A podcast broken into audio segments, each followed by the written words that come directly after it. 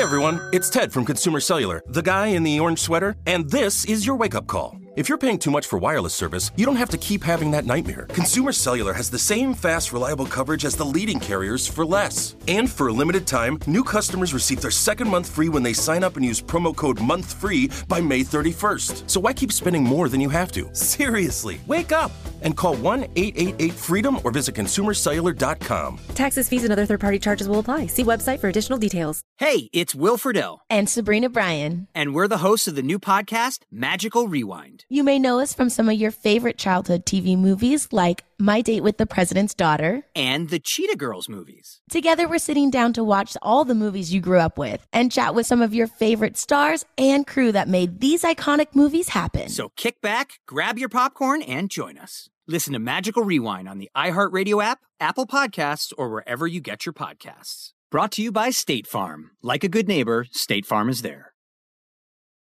I'm Katie Couric, and this is Abortion, the Body Politic, Part 6. We started this series by visiting the last abortion clinic in Missouri. That was when Roe was still intact. But even then, Missouri had some of the most restrictive laws in the country. We had 3 patients today, and there's entire months where we aren't here at all because we don't staff this clinic. But just 15 minutes away, across the state line in southern Illinois, another clinic that we visited was already preparing for our new reality. And this is an additional waiting room, so on really busy days, patients can also wait back here. So now that Roe has been overturned, what are things like today? We check back in with someone who works at both of these clinics to find out the impact of the Supreme Court decision. Before we could stand up out of our seats and move to another room, Missourians lost access to abortion. Dr. Kelly McNicholas, I'm the Chief Medical Officer for Planned Parenthood of the St. Louis region in Southwest Missouri. When the news hit on Friday, June 24th, Dr. McNicholas was in a conference room in St. Louis with Missouri Representative Corey Bush and Health and Human Services Secretary Javier Becerra. As we were wrapping that roundtable, we got word that the decision had dropped, and there was, a room full of incredibly dedicated folks, some of whom have spent their entire career on abortion access, hearing it all for the first time. And it certainly was emotional, and there were some folks were shedding tears. And before we could even get out of the room to process what was happening, we had heard that Missouri's Attorney General had, in fact, immediately invoked the trigger ban. And it was a bit surreal to have that experience with the Secretary of HHS in our presence, where, we could show him, the real on-the-ground impact of that decision, even immediately, as we had to then, make sure that our call center was aware of the decision and the trigger being implemented, so that as patients called, they had the right information to give to folks. We quickly regrouped, and everybody, including the secretary, headed over to the Fairview Heights clinic, because I thought it was incredibly important for him to see the other side, to see what it was like and feel what it was like to lose access to this basic care in one state, and then truly drive just 15 minutes down the road, across the river, as we say, to a place where we were now preparing to see a flood of patients. Illinois is uniquely situated, unlike other critical access states, as being truly a blue island in the middle of a completely red sea, or what will soon be a red sea. So for us in Southern Illinois, we are surrounded by Missouri, Tennessee, Indiana, and then, as you move further south, Oklahoma, Arkansas, Mississippi, Texas, these are all states that are already have banned abortion or severely limited it, or in the coming weeks, months, will move to completely ban it altogether. And so, as we think about the public health crisis that this has now sparked, we're talking about mass mobilization of tens of thousands of people for basic abortion care, many of whom will be looking to the closest geographic area, which for lots of them will be Southern Illinois. So this is the Fairview Heights Health Center. It is an 18,000 square foot building. When I got a chance to tour the Illinois clinic in May, and it is built as a surge site, as we call it. It was pretty clear this facility was set up for the future. So you have a few case managers who are working to navigate patients. They're the ones patients who have to deal with all the challenges of getting an abortion these days, from the cost to the travel to hotel needs. All of it can be taken care of in a phone call with one caseworker, a caseworker like Carolyn. All right, so you can transfer her over. I'll just actually need the moment. Carolyn is a veteran of the Fairview Heights Health Center, having worked there for 3 years, first booking appointments and then moving over to the logistics center when it opened in January of 2022. No problem. Bye-bye. So in this situation, this is a person that was previously scheduled, and she was quoted a price point. This person had a cost that was $560. She made it in clinic, and her gestation was way further than what she expected, so her cost of service is extremely more than what she expected to pay. She was already needing assistance. She's only able to provide $150 towards her total cost of service. She has a balance of $1,030 that she'll need assistance for. Her appointment is in a few days, so of course she can't just come up with $500 and some odd more. So that's why we are needed. Like, I'm going to find the funds for her so she can receive the services. So that's a prime example of what's going on here. The center was designed to accommodate an increase in patients. So as you walk down the hall, there are lots of rooms that you'll see that, you know, are still empty, not in use, because it's designed to scale up. Southern Illinois is expecting 14,000 abortion refugees from other states every year. When I visited 2 months ago, all the empty procedure rooms, counseling spaces, and waiting areas weren't needed yet, but Dr. McNicholas says it's taken no time for the center to fill up. I'll tell you that the volume is coming, I would say, at a faster pace than we even anticipated. So within the first 72 hours after the decision, our wait time went from about 3 to 4 days to now being already 2 weeks. In the last couple of days, I have started my interactions with patients by acknowledging that they've come a long way for this care. And, you know, the range of responses has been anywhere from, I've had no choice. I remember a woman from Mississippi just looked at me and said, I didn't have a choice. And then continued to say, but I'm grateful that you're here. To folks who just really broke down because just getting there was so difficult. We're still in that phase where folks had appointments already established and on the books in their home state, right? And so some of those folks are, you know, still getting over the reality that it really was overnight that they went from being able to go down the street to now having to go hundreds of miles. The consequences of the Supreme Court decision are playing out in other ways as well. I mean, we have also seen all sorts of medications now at pharmacies being delayed or denied because of potential implications on pregnancy or miscarriage. You know, methotrexate, for example, it's a medication we routinely use for ectopic pregnancies. It's also one of the mainstay therapies for folks who have lupus or arthritis, for example.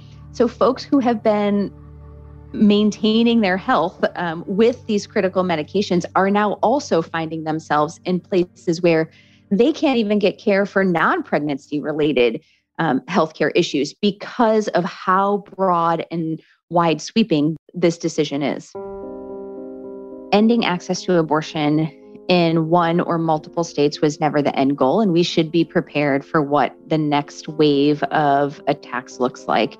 Criminalization is certainly one of those, not just for folks who are having abortion, but also the folks who are providing that care. And so, you know, I think as we look to the next legislative session and we are looking to broaden our areas of support, you know, this is a place where we're going to need to engage folks outside of our typical movement and really make sure that the fight to to prevent some of these things is robust and aggressive.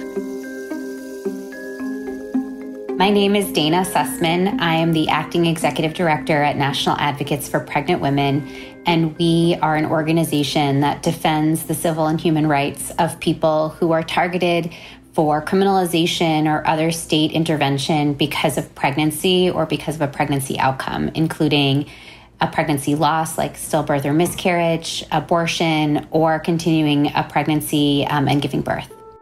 One of the ways that we're trying to get prepared for this new reality is by working across disciplines. We are engaging more and more with healthcare providers, with child welfare workers, with criminal defense attorneys, and even with police and prosecutors, because so many of our cases originate in medical settings. We've had nurses call the police because they thought that a pregnant woman intentionally fell down a flight of stairs in order to end her pregnancy. She, in fact, was lightheaded, fell down the flight of stairs, went to the hospital to make sure that her pregnancy was okay, that she and her pregnancy were okay, and had shared that she had contemplated having an abortion earlier on in her pregnancy, but had changed her mind. The nurse, hearing that story, spoke with the doctor, and one of them called the police, and she was charged with attempted feticide. We understand that there will be situations in which nurses and doctors and hospital-based social workers will feel like they are required to call the police. And what we're trying to do is provide more information and tools to healthcare workers so that they understand that they don't have to report their patients, and their obligations to their patients include minimizing harm to them and to their families, which means not involving criminal law enforcement in their lives. So we are focusing on interdisciplinary response and an all hands on deck response, because that's sort of what's demanded in this crisis. And, you know, one example that we have that we can point to is the Latice Fisher case, which is a case we worked on in 2019, a case out of Mississippi where a woman who maintained consistently that she experienced a stillbirth, called 911 because she was experiencing a medical emergency, and was deemed suspect because at some point in her pregnancy, she had Googled medication abortion. And I just think that we have very few cases to point to, but that is one, and I think very informative of what we may see in the not so distant future.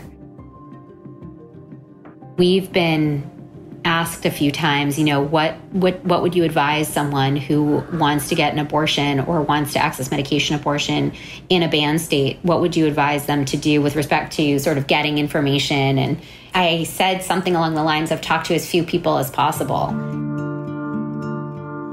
It's so utterly devastating to think that we are now forced to advise people to not share what they're going through with others for fear of facing criminal repercussions, not just for themselves, but maybe even for the people who help them. I think it's not disconnected from what is also happening, which is that primarily women, but all people with the capacity for pregnancy, will not be part of public life. You know, I think about the generational impact that this could have. If things don't somehow dramatically shift, you know, in the next round of elections, and I don't have a lot of hope, there's a lot of analysis over what having access to abortion has allowed. It allows women to stay in college, and it allows women to move out of poverty. And we will see a general disappearance of women from public life. And we may not see it in 2 years or in 5 years, but in 20 years or in 30 years, we will see such a dramatic shift in who is participating in public discourse, who are the people we see publicly, who is making policy. I mourn for that. I mourn for the individual people who will be impacted, but I also mourn for what we will miss as a society. Coming up, what the public and private sectors are doing to protect abortion. Like many of us, you might think identity theft will never happen to you. But consider this. There's a new identity theft victim every 3 seconds in the U.S. That's over 15 million people by the end of this year, equal to the populations of New York, Los Angeles, and Chicago combined. Even worse, identity theft victims often don't even know they're victims. That's why LifeLock Identity Theft Protection alerts you to identity threats, even the ones that don't show up on a credit report, like data breaches, fraudulent bank transactions, loan and credit card applications, and crimes committed in your name. If your identity is stolen, your own dedicated LifeLock U.S.-based restoration specialist will work to fix it. LifeLock protects you in ways that you simply can't on your own. Join now and save up to 25% your first year at LifeLock.com/news. That's LifeLock.com/news to save up to 25%. Identity theft protection starts here.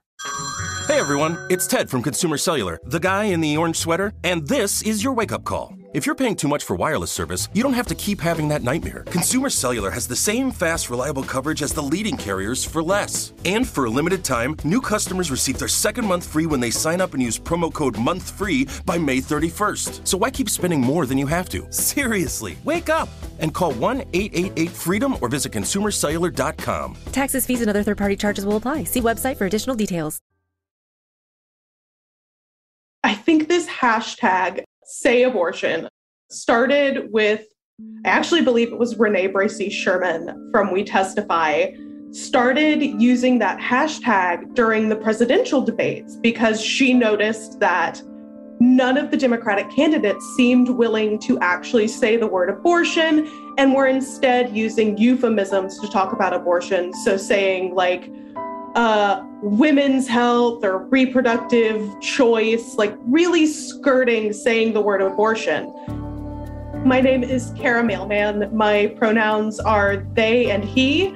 I am the chief research analyst for ReproAction. Part of the reason it's so important to hear our politicians, like our Democratic progressive leaders, say the word abortion is because our opposition isn't afraid to say the word abortion. They love to talk about abortion because they see it as a winning issue for them.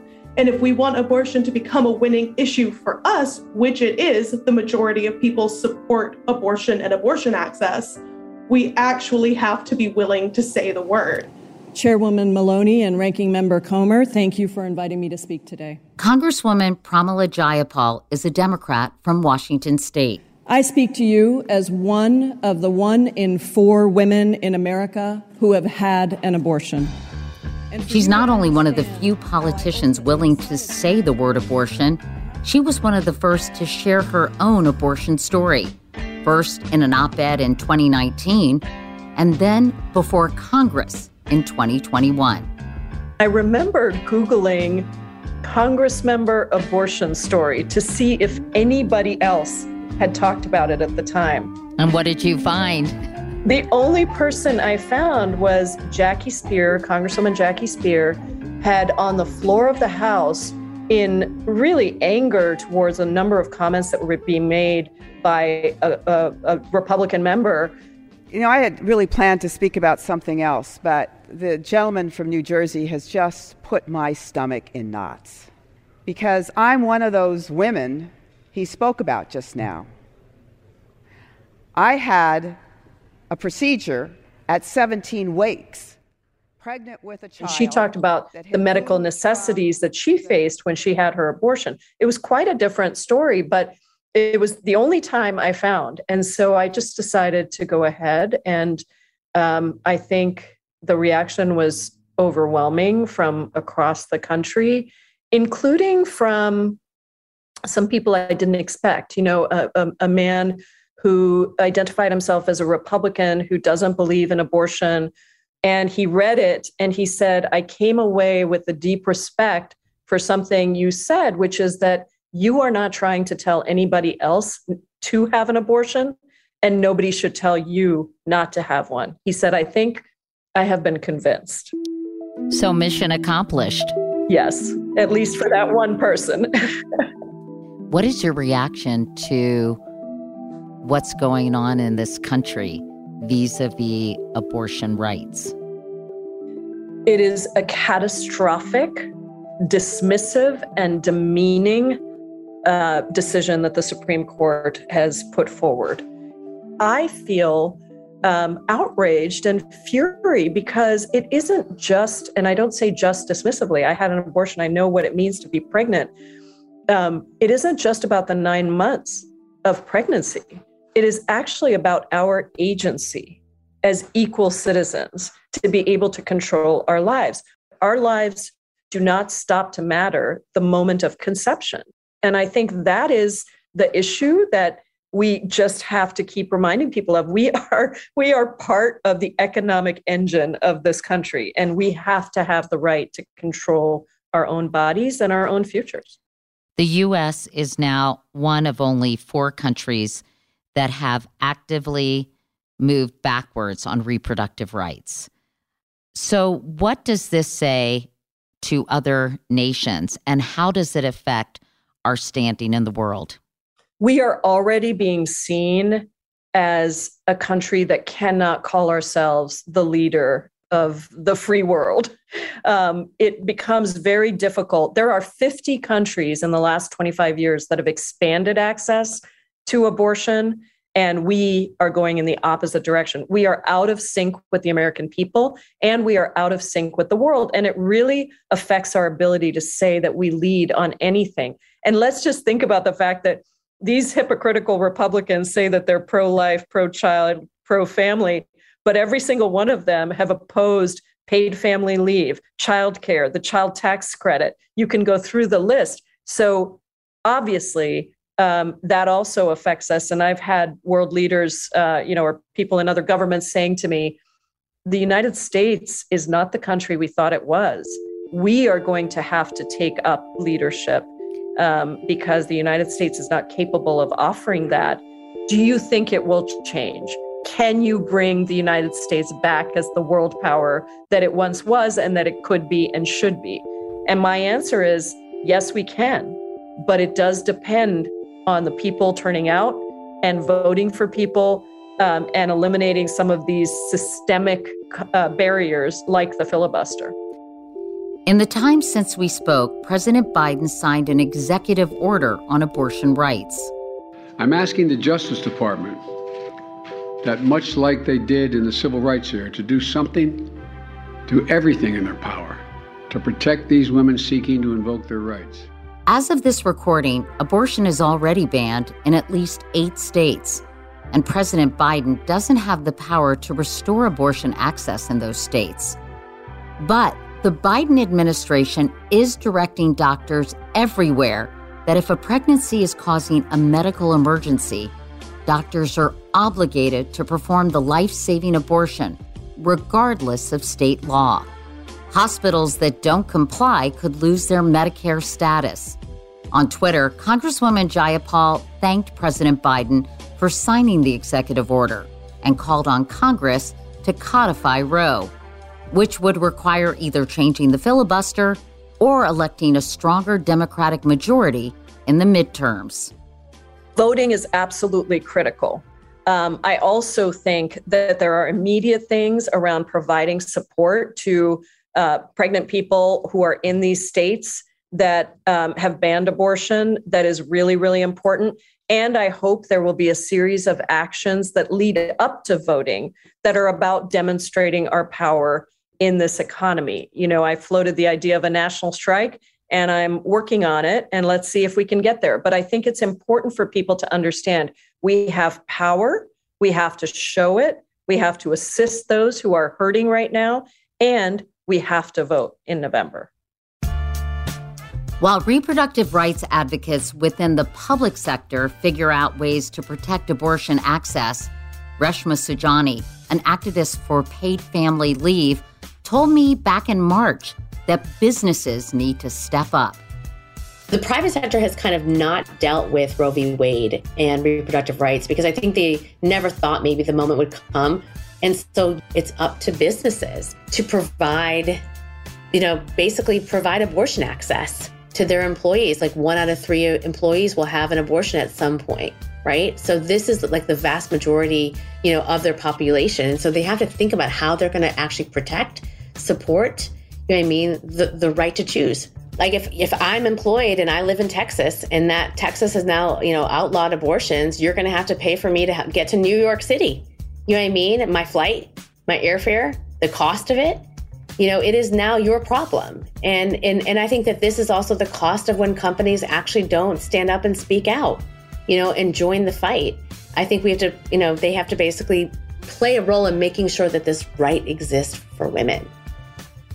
In fact, in the days and weeks since the Roe decision came down, many companies, from Citigroup to Yelp, have responded by boosting travel reimbursement programs and creating funds that do exactly what Reshma suggested, cover the costs associated with getting an abortion. The CEO of Amalgamated Bank, Priscilla Sims Brown, was one of the first to reveal such a plan. In an interview on CNBC, she explained why abortion is absolutely a corporate responsibility. We want to both hire and retain qualified women in particular. We want to give them opportunities, and we want to deliver on our diversity and inclusion goals. These are just important issues to women, and we have taken a terrible step back for half of America's workforce. We'll be right back. Tired of restless nights? Meet Lisa, the sleep experts. Here at Lisa, we know that good sleep is essential for mental, physical, and emotional health. That's why their mattresses are made for exceptional comfort and support, catering to every sleep need. Check out Lisa's Sapira Hybrid Mattress, named Best Hybrid Mattress 5 years running. Sleep hot? The Chill Collection is built with cool-to-the-touch top fabric and layers of high-density comfort foams, all intended to remove excess body heat while maximizing comfort. With Lisa, getting a new mattress has never been easier. Delivery is free, and you have 100 nights to try out your mattress in the comfort of your home. Don't spend another night dreaming of better sleep. For a limited time, save up to $700 off select mattresses plus 2 free pillows. Go to lisa.com/iHeart for an additional $50 off mattresses and select goods. That's leesa.com/iHeart. Exclusions apply. See lisa.com for more details. Hey, have you ever used Cheapo Air? For years, and I really like it. With Cheapo Air, you can book online, use their app, or even over the phone. They've got great prices on over 500 airlines and millions of accommodations. They're my go-to for travel planning. And if you join their Club Miles program, you can earn points to save on the cost of your travel. Book on the app, and you get double points. Sounds like it's time I tried Cheapo Air. Call Cheapo Air at 855-247-3279 or visit cheapoair.com/podcast. I think there is a short-term need, and then we need a long-term strategy. Again, here's Dr. Colleen McNicholas from the Planned Parenthood Health Center in Fairview Heights, Illinois. The short-term need really does have to focus on getting people from point A to point B and then back home. And so as much as folks can utilize resources, grassroots organizations that are on the ground doing that work, abortion funds, practical support organizations, or the Regional Logistics Center, for example, who are already doing the work, figuring out that infrastructure. But the long-term plan and strategy really, I think, needs to be around accountability. In this moment, I think it's a real opportunity for us as a movement to say, you know, all of the historic concessions that were made around abortion, you know, the big tent and room for everybody, you know, that approach is what got us here. And so if we are going to rebuild a system that works for everybody and provides access to abortion throughout pregnancy, where people are when they need it, we really have got to start holding people accountable. And so whether that means that, you know, we stop giving them dollars when they're running for office, because they've demonstrated that, in fact, they aren't going to do the things that they say. They don't understand that abortion is something we cannot compromise on. You know, I think we just have to think about how we are holding those elected officials accountable. If we are going to rebuild better, and when we do rebuild better and more equitable, that it will have a an intersectional approach, right? And that it will truly pull in folks from all of the different justice movements, because the truth is, you know, abortion is a racial justice issue, and it is an immigrant justice issue, and it is an environmental justice issue. And so if we are to help folks reframe to understand why the ideal is abortion care when you need it, where you need it, and paid for by your either public or private insurance, they must also understand how it fits into each one of those sectors of life.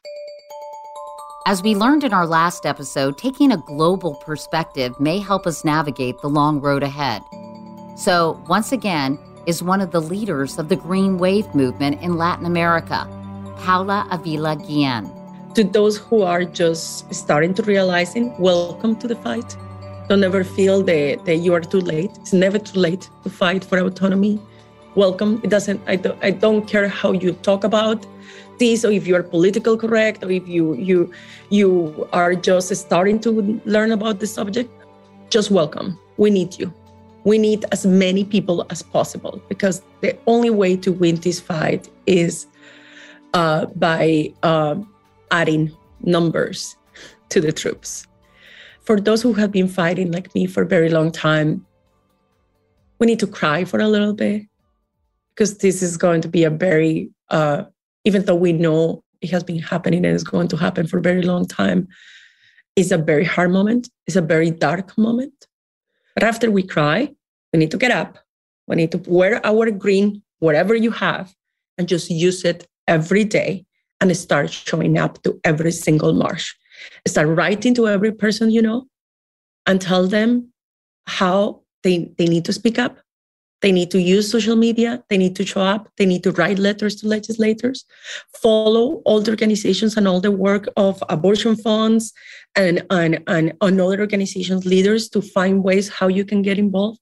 Sometimes showing to marches is the most powerful thing that you can do. Sometimes donating money is the most important thing that you can do, but you need to do something about it. You need to take an action.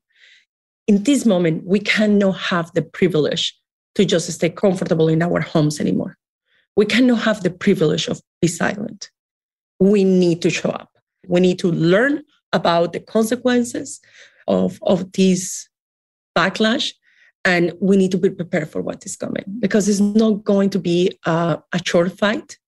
It's going to be a long fight, unfortunately, but we need to show up and add more people. Have the conversation with your mother, have the conversation with your sister.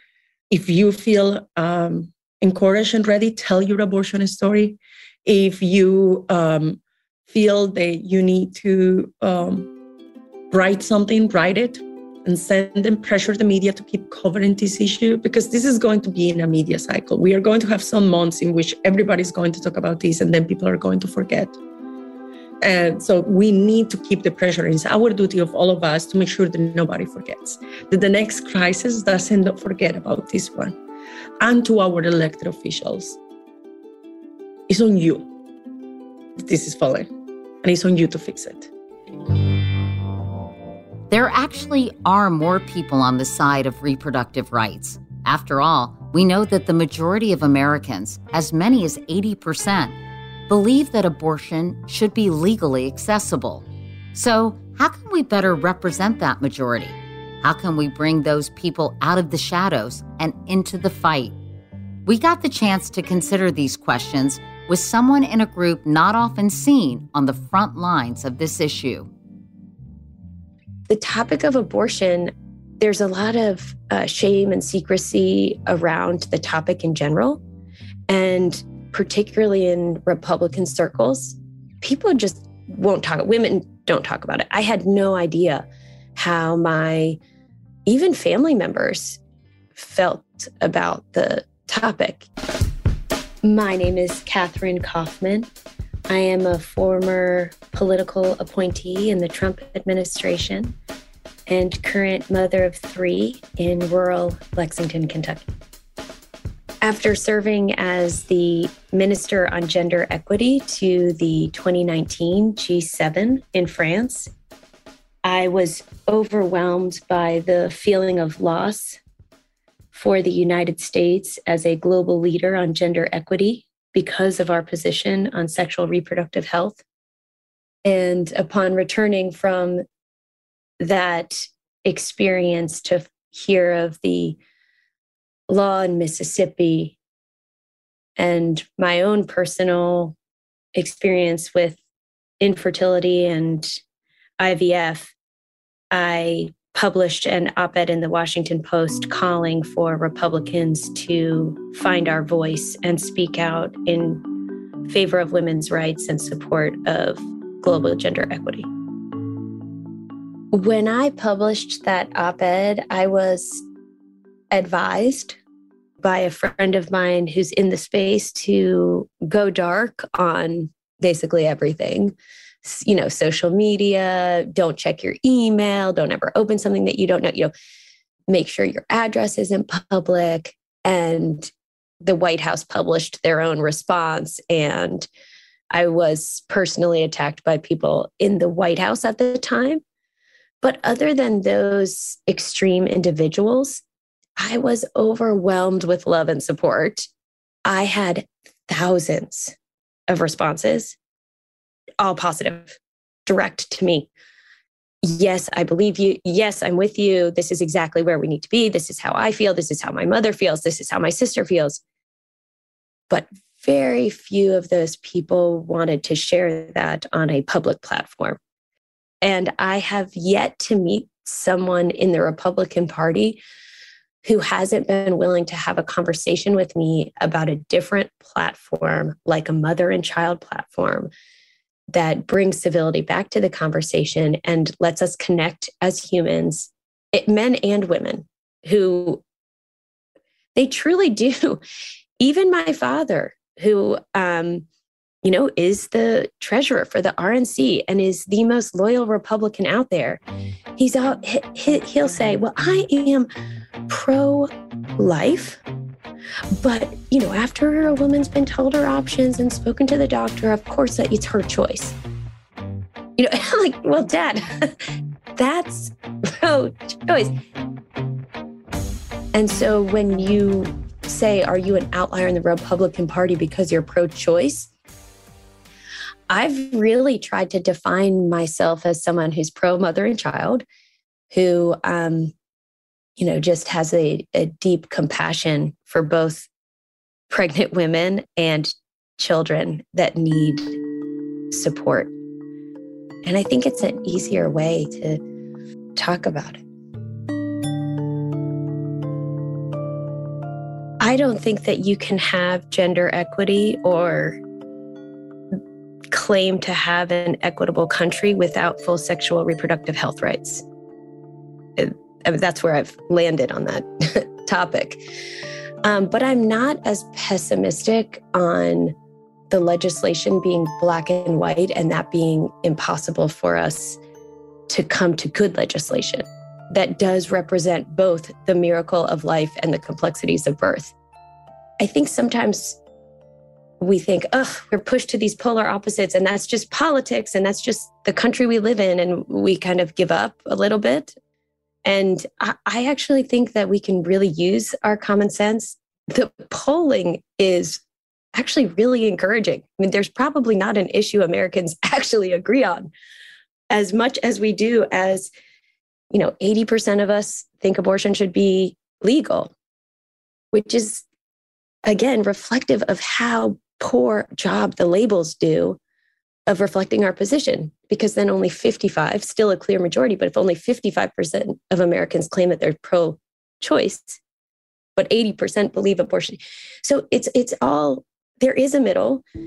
And I think that if we did take the time to educate ourselves on what is actually needed for true gender equity, if we look at the outcome that we're trying to get to, rather than just, am I pro-life or pro-choice? What is the outcome that we want? We want less abortions.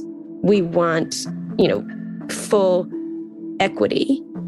We want to take care of the children that are alive and languishing in our foster care system, which, by the way, is, I think, upwards of 424,000. We don't want women to die giving birth, and yet we're the only developed country in the world where maternal mortality is on the rise. And these things are, to me, this is all very clearly connected. And we have to focus our attention to the output that we really want, which is, are there more loved, safe, and secure children with safe, healthy mothers in a country that cares for all of them? And it's a much better question to get to. And what are the policies we need to put in place to get to that outcome? This fight not only needs more people, but new tools of engagement. Tools like TikTok. My name is Olivia Juliana, at Olivia Juliana on all socials, and I'm a 19-year-old political strategist and abortion rights activist from deep in the heart of Texas. And I'm most well known for abortion advocacy work and working for an organization called Gen Z for Change. Olivia's TikTok platform, and others like it, has helped shift the abortion rights side of the fight from playing defense to playing offense. Last year, Texas passed what's known as Senate Bill 8, which at the time was the most restrictive abortion ban in the country, and it was civilly enforced. So civilians and private citizens could now try to enforce this against each other. I thought it was a blatant violation of privacy, and I thought it was blatantly unconstitutional. So I was upset, and then I saw Texas Right to Life, which is an anti-choice or pro-life organization, put out a tip line that was made with the intention of allowing people to report abortion providers or people who have helped someone get an abortion past the 6-week mark in the state of Texas. And I was annoyed because these are the same people that are constantly complaining and calling things Orwellian and saying like, oh, this is like 1984. But now they're trying to incentivize people to report their neighbors for healthcare procedures that they've made about their and choices they've made for their own bodies. So as a young person who's proficient in the internet, I was like, there's no way that they can tell if these tips are true or not, or authentic. And so the year previously, TikTok and Gen Z had kind of taken this approach to reserve tickets to a Trump event and then not go. So with that idea, I was like, we should do the same thing with this tip line. So I made a video on TikTok encouraging people to go leave a quote, very authentic tip, because I would never encourage people to be dishonest. And it just blew up from there. Other TikTokers jumped on the same thing. And one of my good friends, who's also our digital strategy associate at Gen Z for Change, Sean Wiggs, he created a code that you could run on your computer, and it would just constantly send tips to this tip line. And it just kept going and going and going. And eventually the tip line website crashed, and it couldn't be used anymore. And then once that happened, the public caught on even more, and the host eventually dropped the site.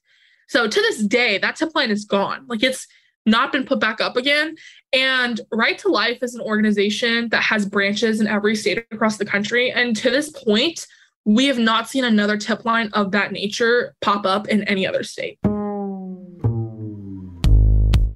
I think Gen Z is really unique because not only are we like ready and willing to march in the streets and go out and vote for pro-choice champions, but we also know how to utilize digital tools and the internet to fight back against oppressive things as well.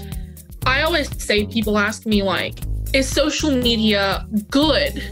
Is it like a blatant good that we can use for things? And in the abortion rights area, I find that it has been overwhelmingly used for good. It's been used to share resources. It's been used to uplift calls to action for specific things. In Texas, a woman was arrested on a murder charge for having what was called a spontaneous abortion. And the call to action was to call the sheriff and the district attorneys in Starr County and demand that she be released. Because we were able to boost that action, on social media, we had calls and emails coming from across the country. I think my videos about the specific event got upwards of 500,000 views. And she was eventually released because the district attorney decided not to proceed with the charges. And they disconnected the email and the phone lines. So I think it's just something that we've been blessed to be able to have in this fight. And I also think that we are more inclusive in terms of, I think we're seeing younger and younger people get invested in this fight. I think like we think young people think like 15, 16, 17 years old. I've been at events where I've seen 10-year-olds speak about abortion access and other issues like this. And I also think it's important because of inclusivity in terms of like, it's not just women who have abortions. It's also transgender and non-binary people as well.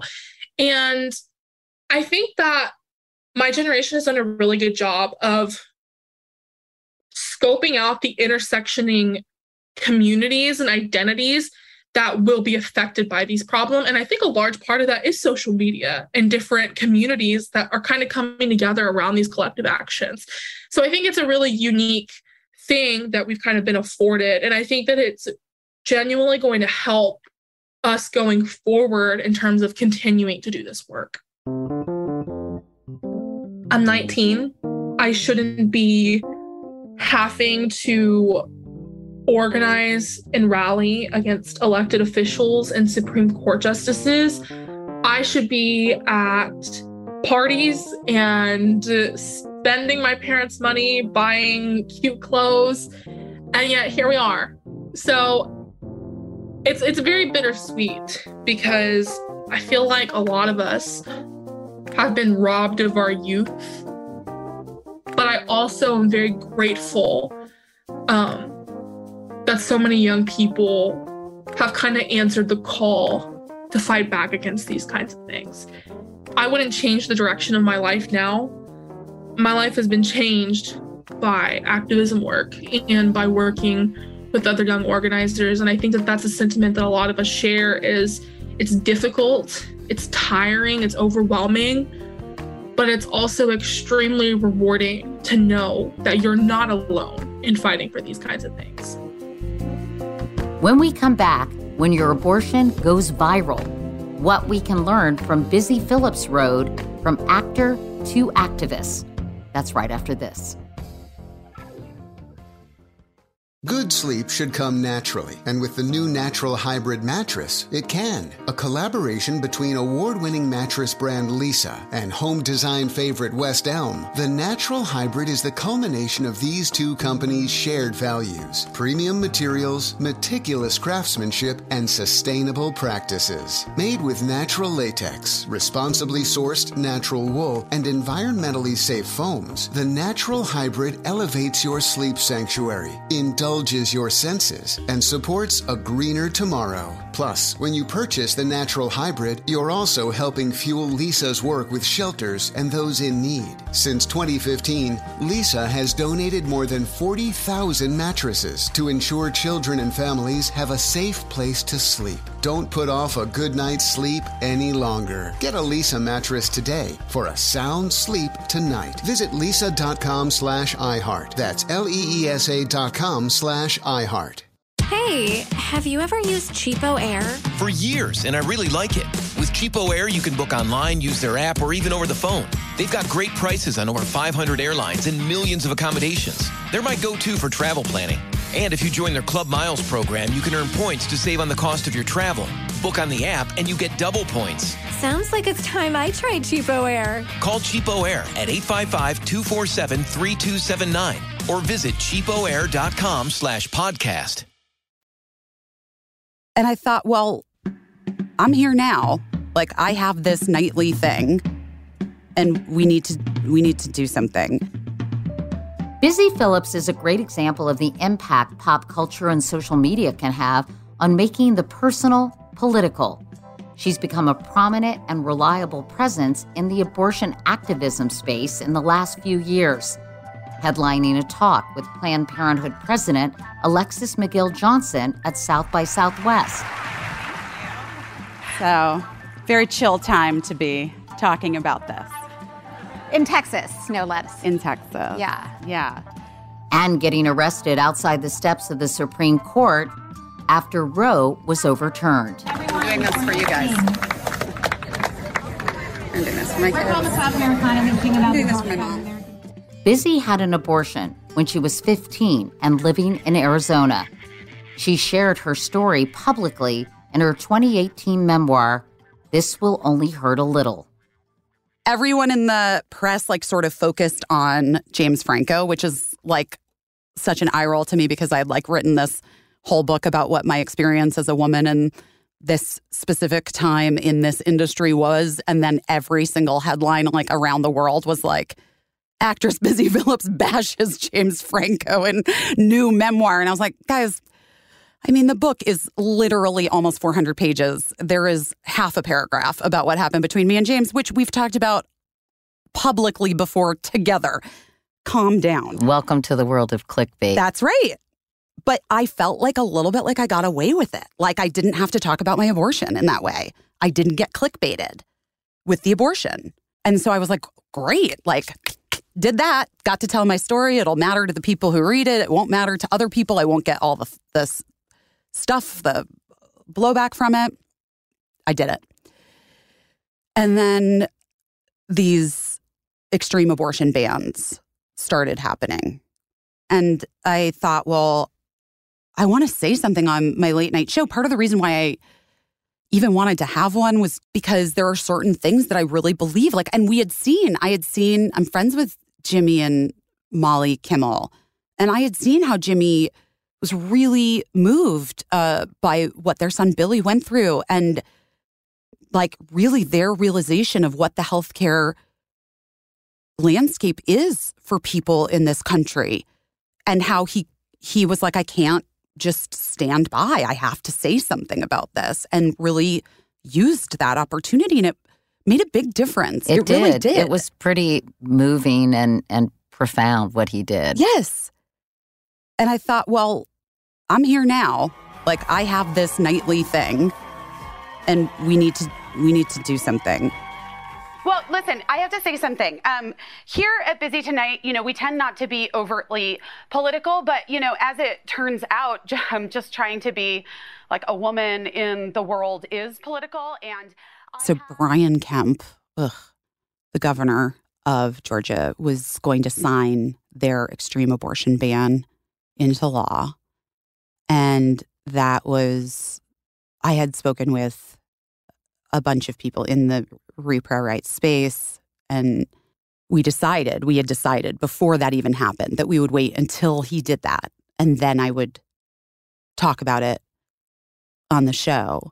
The statistic is 1 in 4 women will have an abortion before age 45. And that statistic sometimes surprises people. And maybe you're sitting there thinking, I don't know a woman who would have an abortion. Well, you know me. I had an abortion when I was 15 years old. And I'm telling you this because I'm genuinely really scared for women and girls. People that you love have had abortions, whether they're talking about it or not. And then, yeah, the hashtag was Tina Fey's idea, you know, largely based off of the, you know, Tarana Burke's Me Too hashtag, which was kind of amazing. I mean, kind of, you know, a phenomenon. And I was very hesitant about jumping into that, because first of all, I, like, as a white woman, I'm always trying to be, like, aware of co-opting spaces where people have been doing work for a long time. And then I'm like, hi, but I'm the face of this now. Thanks. You know what I mean? So I was a little hesitant. But then I was at dinner with my friends Jenny and Goldie. And yeah, Alabama passed that law. And I was so angry. And I was like, I'm doing it. I'm going to do it. And we wrote the tweet at the table. And I was like, ugh, this is so nervous. I'm so nervous. What if it's like becomes, oh God, what if I get trolled? Like, I just had all of those feelings. I pressed send. We finished our wine and dinner. And I was like, I'm not going to look at this again tonight. I'm not. And then I think it was like the next day, somebody called me. I was like, oh my God, do you know how many people are doing this? And it's everywhere. It's on Facebook. It's on Instagram. I was like, what? That's amazing. That's so great. And I had literally like women coming up to me while I was crossing the street in Los Angeles, like running up to tell me, like to thank me and to say, I had an abortion. Oh my God, I'm so grateful I'm able to say it because I don't feel anything about it. I'm just so glad I get to say it. And I sat next to a woman on the plane who was a mom of three who had had a very wanted pregnancy that she had to have an abortion because of things that were very medically necessary abortion, and said, you know, I went through this alone. No one at work knew what I was going through. A lot of my family didn't. A lot of my friends didn't. And I felt so alone and so sad because I had such shame about it, because I was afraid that people would judge me. And I wrote my whole story, like the day after your talk show thing, I saw it on TV. I wrote this whole post on Facebook, and I can't tell you like how free I feel now. And I was just like, well, yeah. By June 2019, a few weeks after going viral with her You Know Me hashtag, my name is Busy Phillips. Busy testified before Congress. Abortion is health care and should not be treated as different from any other health care. I am so sad that we have to sit here in front of a row of politicians and give deeply personal statements because the why doesn't matter. It should not matter. I'm here today because I stand by the decision that I made when I was 15 years old. I am here today because my platform has allowed me to connect with thousands and thousands of people around the country that you represent who have made the same choice I have made, but who will not all get the same chance to talk to you directly. I had a real, bright spot right after I had testified before Congress because one of the women from Planned Parenthood told me that after the You Know Me hashtag thing went viral and people were really sharing their abortion stories, that the approval rating for abortion went up. It's always the majority of people, but it hovers between, 75 and 85%. And it was at an all-time 10-year high right after that. And I was like, that's cool. People are talking about this in a way that humanizes, right? And they're sharing their experiences very plainly.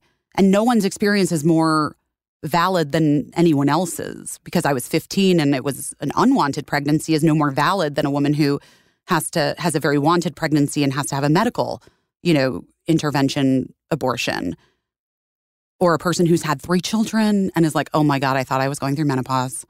Here's shit. Okay, I'm getting an abortion. The reason why doesn't matter, right? You're allowed to have control over your body and what's happening in it.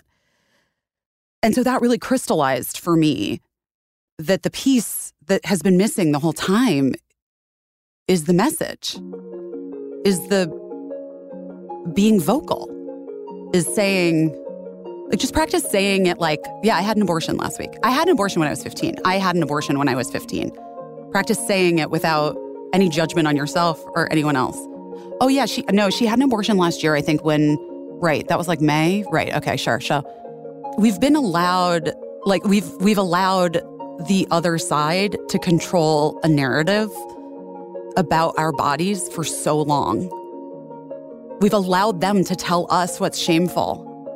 We've allowed them to scream at us and tell us that we did this as if our boyfriends had nothing to do with it. And I'm not ashamed that I was born with a uterus and ovaries. I'm not ashamed of my humanity and the idea that we should be as women, that we should be as people with uteruses is absurd. I feel in the country genre, there's just not a lot of people representing for the folks of us that do believe that we should have bodily and family autonomy. Amanda Shires is a Nashville-based singer-songwriter who has used her music to process her own abortion, but also to infiltrate an industry and an audience that hasn't exactly cottoned to a conversation about reproductive rights. Some people hear music and they don't really pay attention to the words too much, and they really like the song, so they might download it. Then they might read the words and they're like, oh, so you can get in to somebody's mind a little bit. In 2020 and then 2021, Amanda released two versions of a song. One was called Our Problem, the other, The Problem. I started writing that song after I had an abortion. My friend at the time that took me, she didn't have the same views as I did about it, you know, and then I found that out, you know, as I was going through this, as I was like calling to make an appointment, then they put you on the waiting period and then you go and then they do the consultation and it's so many steps. And she sees, you know, kind of this process, and in the end, what stuck with me was that she, despite her differences at the time, she was on my side. So that's where the idea started. Are you feeling well? Are you gonna tell? How long have you known? Did you tell him? Does he know? You knew there was something wrong. Just a few weeks along. You told him and he broke it all. And the money won't cover the call. Our Problem is a story of a group of girls sitting around discussing somebody else's abortion. I wanted it to be in many voices because when I was going through this, I didn't realize that there were more people that had been through this, you know? So I was writing thinking like, I wish there was more people that felt okay talking about it more candidly. And I think that hearing different voice tones, like touches different frequencies, and then having the like camaraderie or the divine feminine collaboration, all that together kind of amplifies the message and also makes people feel like, you know, I'm not a bad person, you know, and that's what people need to know. Remember Katie White, she jumped the fence there. I also wrote a version with Jason, my husband, about it. And I got to the idea of, you know, me and Jason talking about it, you know, from our perspective, but also where, you know, I had to make it rhyme. So some of the details aren't exactly right.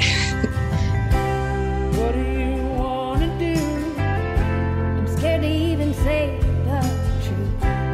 This has been the hardest year. Is it?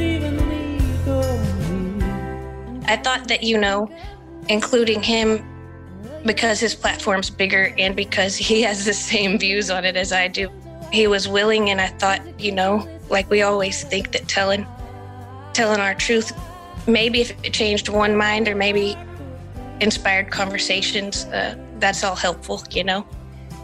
I just think that, or thought and still think that, It's important for everybody to be talking and helping as best they can. It's important for, you know, white men to say, I believe that you should have rights over your body also, you know. And, you know, in some ways that song was hard to sing. When Jason sings with me, I felt like I could sing it better, you know, like, okay, don't have to stand up here and wait for somebody to throw something at me. Jason's right here, you know, because, you know, sometimes you don't know who you're going to wind up singing to. And sometimes it just takes a little bit more backbone.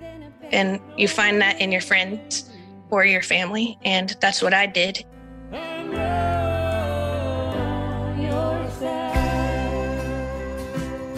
And there was just an outpouring of people sharing their stories everywhere from you know, age 13 to 88. And I was just flooded with like warmth and like a sense of belonging. It was touching is what it was. And it was also healing. I would do it all over every day if it was Groundhog's Day. So I do hate that not more folks are using, you know, their platforms to, you know, to help and to teach their fan base, not teach their fan base, but kind of like just say something. Because even if you can change one mind, you never know. I've been thinking a lot about rage and pleasure and action. I think that it is really important for women and non-binary people in general, like me, who have been trained away from their rage to reunite with it in healthy ways, like the song We Won't Go Back, just using like heavy drums and guitar and stuff to conjure up that feeling in me so I could recognize it, embrace it, and then find ways of building pleasure in my body so I can come to a state of clarity so that I know how to act. Because I don't know if it's fair to expect from ourselves solutions and action items when we are still in a rage/numb cycle. You know, we have to take care of ourselves so we can be the best tools for change. My name is Connie Lim, and I go by the artist named Milk. It's spelled M-I-L-C-K, and yes, like the substance that women create to nourish the next generation, and for non-binaries as well. We Won't Go Back is essentially a battle cry that is completely written, produced, and performed by women and non-binary people. I am so proud of this project because it is turning an anxiety and a fear into something powerful that I hope can help energize people as we continue to find ways to work through our burnout and work through our disappointment and our hurt and, you know, work towards sustainable change. I happened to be in Washington, D.C. I landed the day after the Politico article leaked. So I happened to take the train into D.C. for something entirely different.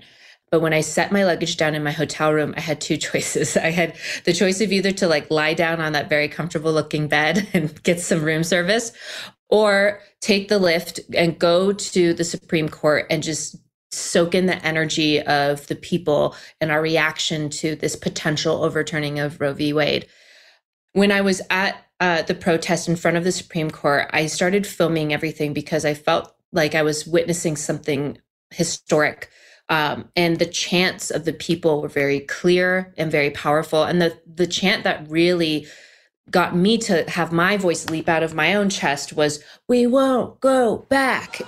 And that chant just like brought chills down my back. We won't go back. We won't go back. So I went back to my hotel room. I rewatched the videos just to kind of take in the day and reflect. And then that chant came up on my Photos app. And I listened to it, and immediately the whole idea of the song just rushed through me.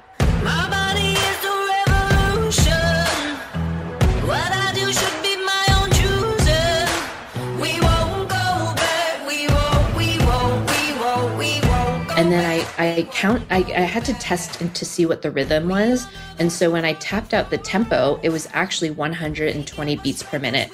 And 120 beats per minute is a really popular metric because it is the average rate of the heart beat.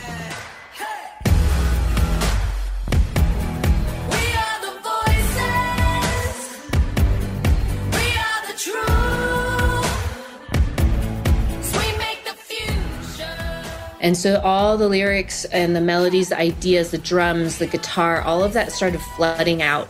And I didn't completely finish the song. And I had an idea. I was like, why don't I make this fun? And so I posted instrumental parts of the song and invited people to write their own lyrics. And the reason why I wanted to do that was because in times where we feel powerless, creativity is a really safe container for us to practice creation and to practice agency. I got tons of lyrics. And there was one particular lyric that stood out to me from a fan, which is the opening line of the song is, "My body is a revolution." Because the current law is going to make voices feel less safe to tell their stories, that's when I lean on music. I had to protest secretly in my own home because the ideas I had just were too radical for my traditional family at that time. And I found that writing music helped me disguise my truths and help me express them.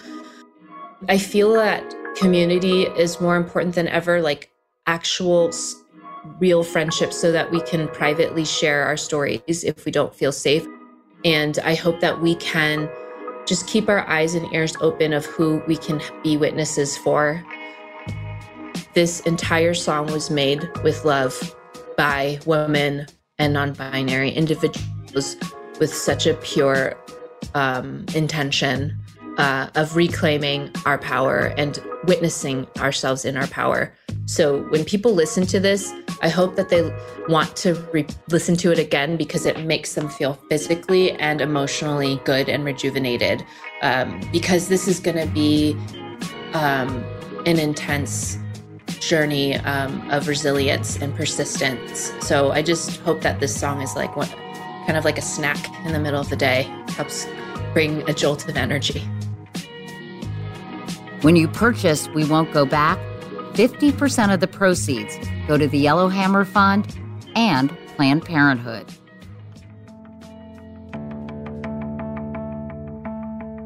This is the final official episode of Abortion, the Body Politic. Thank you all so much for listening to this series.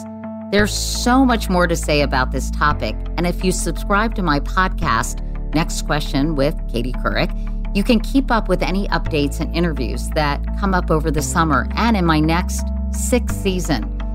We do have a bonus episode of this series releasing next week. So many people generously shared their abortion stories in the making of this podcast, and we wanted to end with their voices. You'll hear some familiar ones. Busy Phillips shares her abortion story, as does Congresswoman Jayapal and Gloria Steinem. In the descriptions of all of these episodes, we've listed resources and ways you can help, not to mention things you can do to continue the fight.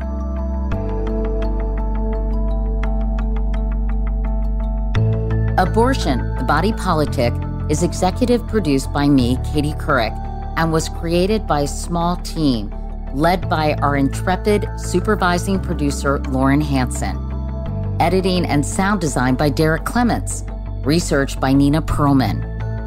Production help this week from Mary Dew, and a shout out to the Aspen Ideas Festival for letting me record in their studios while I was there.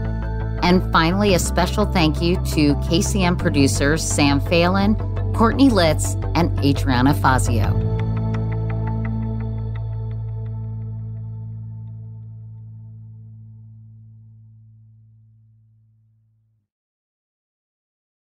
Hey, have you ever used Cheapo Air? For years, and I really like it.